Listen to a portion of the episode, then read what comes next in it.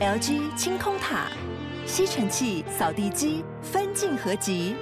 二合一省空间，双击自动除尘，双机一体轻而易举。LG 清空塔。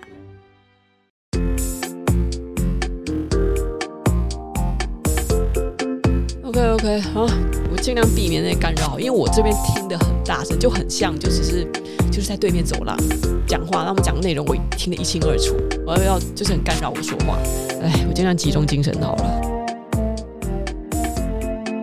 所以我们第一个新闻呢，就来讲一讲 Twitter 推出了他们的付费订阅的认证账号 Twitter Blue 服务之后呢，好多人在那骂。就马斯克这个人怎样怎样啊？我就说这个推出来的新机制，虽然是为了赚钱，吃相有多难看等等啊，左胶骂的尤其凶啊。然后现在怎么样？哎，马克·祖克伯紧跟在后，呃，做出了吃相更难看的新服务哦。脸书也即将要推出这个付费蓝勾勾哦，这个叫做什么 Meta Verified Twitter Blue 认证账号服务呢？它是八美金一个月，然后如果你是在 iOS 就 iPhone 上面订阅的话，是十一美金一个月。那因为那个。就是 iOS 它的系统要抽成，这些订阅服务在 iOS 系统上面都会贵一点。然后推特 Blue 据传是。加入了他的付费订阅账号的话，你就会有享有一些额外的功能啊。除了演算法上呢，他会给你一些优先级啊，然后你可以继续调整你要你要跟踪哪些账号啊，让他们就是比较优先的显示在你的动态墙上啊。然后你也可以反复的编辑自己的贴文啊，然后甚至可以提供什么在极短时间内连续编辑五次的这个功能啊。到底是多想编辑自己的贴文哦？这 Twitter 以前就不能编辑贴文，所以他现在把这个编辑功能当成大卖点，然后。还有就是，可以上传一零八零 P 的影片，这个我真的是觉得蛮诡异的哦。现在什么时代了？一零八零 P 的影片居然是要买服务才能上传？书签的资料夹，就是你除了可以去 Bookmark 你想浏览的贴文之外呢，你还可以给它新增不同的呃资料夹，去分门别类哦。就是对于一些重度的推特使用者来讲，这个可能蛮有用的。等等哦，这是推特 Blue 的功能。我觉得，嗯，大致上来讲，对于创作者来讲，可能就是编辑。演算法优先，以及一零八零 P 影片，还有就是影片长度的这个放宽限制，这个是比较有用的。然后再来就是你有加一个勾勾啊，不过就是以就是才八块钱美金的这个这个价格哦，其实我觉得不构成什么门槛。那到最后可能会变成，不管是诈骗账号也好，还是真人账号也好，大家都有勾勾哦，大家都有颗星星。推特这样做，然后 Meta Verified 也做出了根本就是完全是复刻的，就几乎一模一样的功能，而且甚至 Meta 它还没有宣布这个 Verified 的账号到底是有什么额外的让创作者感觉耳目一新的功能。然后它是比推特更贵，在 iOS 上面是十四点九九块美金一个月，然后其他的系统上面是十一点九九块美金一个月。少个零点零一美金，这有意思吗？你干脆就把它凑个整吧，真是莫名其妙啊！官方所释出的消息呢是，Meta 的认证账号是可以提高账号真实性和安全性，因为它是要通过你政府所认证的官方的资料才能去认证这个账号。也就是说，账号是 Meta 认证账号的话呢，它就算搞诈骗或者是搞什么一些违法行动啊，或者在上面当酸民啊、辱骂人啊等等哦，就是他必须要为他言论负责，因为背后他就是一个政府文件。真正的就是脸书可以直接找到这个真人，但是我觉得这个莫名其妙哦，像像他目前他没有试出其他的功能，我们目前只知道说它可以提高账号的真实性，也就是说，其实只对于一些可能是 KOL 或是说呃粉丝专业组提供，就是不要产发生那种什么无限复制的无弹如之类的，只能防诈骗，怎么样？就有个勾勾可以让人家比较容易追踪你吗？这一点我不知道，但是。Meta 这个 Verify 真是莫名其妙，而且我一定要一定要批评哦，就是我觉得 Twitter 跟 Meta 他们两个、推出这个认证账号，然后必须付费的这个这个功能实在是很奇怪。那这个想法不是我提出来的，我记得是很久很久以前，可能在三四年前，我就看到在国外的一个科技部落格的作者，他有提出一个想法，他就说呢，这些社群网站哦，不管是脸书哦，还是这个再早一点的什么 MySpace 啊，他们很奇怪，你们明明知道呢。在上面真的产出有价值内容的，可能是网红，可能是新闻网站，或是各个的你可以想得到的自媒体小作者。那为什么最需要认证账号的是这些人？那所以本来官方给他们认证就是应该的，而且甚至官方应该要给他们广告分润，就像 YouTube 平台一样，因为像是同样是 UGC，就是用户产生内容的平台，YouTube 就很清楚他们的定位。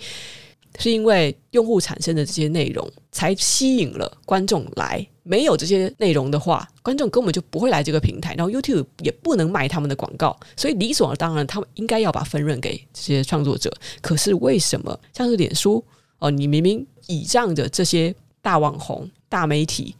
基本上很多人甚至在早期的时候是为了这追踪这些人才来注册脸书的，不但不给他们分润，然后你还要向他们收钱。就是因为只有他们其实是最有去认证账号的必要嘛，一直我都觉得超莫名。我们锁住了很多的粉丝，吸引来了很多的粉丝，帮他们招来了更多的会员。结果我们以前要不断的投广告，想办法去触及我们辛辛苦苦经营来的粉丝，被养肥了，我们就被宰。然后现在我们还要再付钱，去为了取得一个蓝勾勾。哇靠！这个这个，我就觉得超超级反常，超级反逻辑。可是你看到 Meta 跟 Twitter 都这样做，到底为什么？哦，这是我很久以前就看到一个科技部落格这样写，就是以文字为主的网站，他们很奇怪，他们不走 YouTube 路线，然后反而是走了一个反完全不合逻辑的，没有在重视内容生产者的一个路线。好，我们就看看这个这个之后呢，如果他这个是反市场的话，反市场直觉，那他也许有一天他会自食恶果。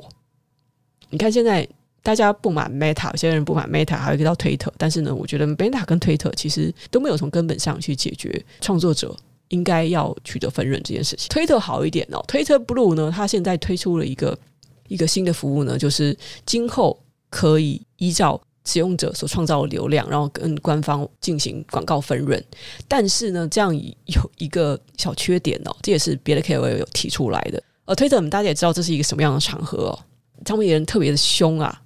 吵起架来也是不留情的啊。那其实虽然 Facebook 吵架，但它其实也是非常容易去开辟战场的一个地方。可是呢，推特上面呢，引战它是可以扩散、无限的扩散、扩散到别的战场。就是如果说 Facebook 它是在一一连串，它是一串战场，它你可以说在一个战场上，它吸引了大量的战士们进来战斗的话，那推特呢，它就像是一个主战场，然后就开辟了无数个分战场，然后让整个网站甚至造成了一个 Hashtag，造成了一个风潮，让每个人都在讨论这件事情，它会让一个话题延烧起来。推特是这样子的，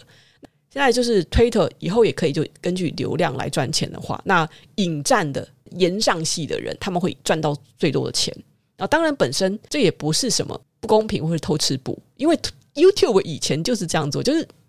很讽刺的是，你会发现，就是很多 YouTuber 他们能够赚到最多广告分润的时候，居然是他们延上的时候。就是厚脸皮一点的人，当然要趁延上的时候拼命出影片啊，就是因为延上的时候要拼命出影片，那影片拼命塞广告啊。